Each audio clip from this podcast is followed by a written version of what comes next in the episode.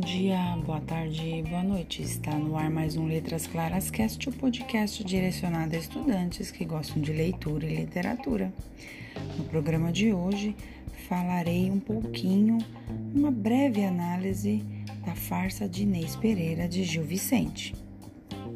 Portugal estava no auge do seu império quando farsa de Inês Pereira foi representada pela primeira vez no ano de 1523.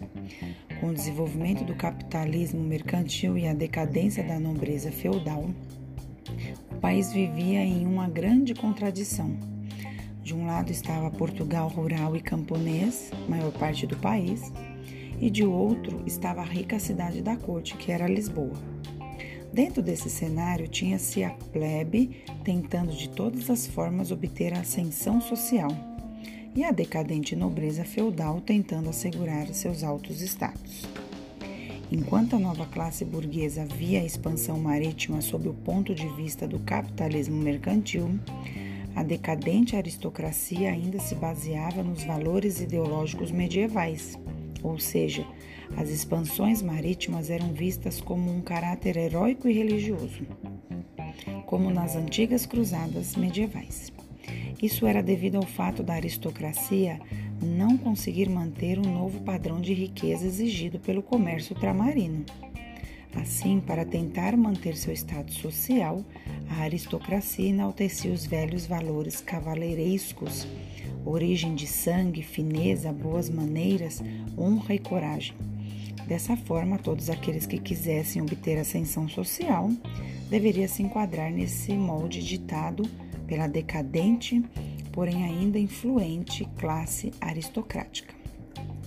Esse é basicamente o núcleo temático é, presente na, nessa obra de Gil Vicente. Nela, a personagem Inês Pereira, uma típica pequena burguesa que despreza a vida rústica do campo, sonha em conseguir, através do casamento, sua ascensão social.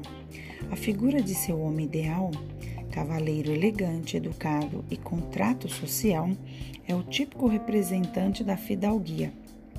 A ausência de escrúpulos de Inês Pereira, que primeiro casar-se por interesse com Brás da Mata e após ficar viúva casa-se com Pero Marques e o trai descaradamente, é emblemática da forma de pensar disseminada na época.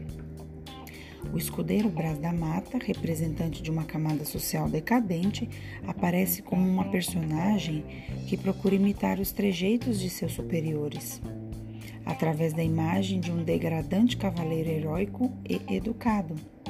Gil Vicente critica não só a classe dos escudeiros presunçosos, que já não têm mais o status social de antes mas também toda a aristocracia que também agia como uma caricatura. Até o próximo programa.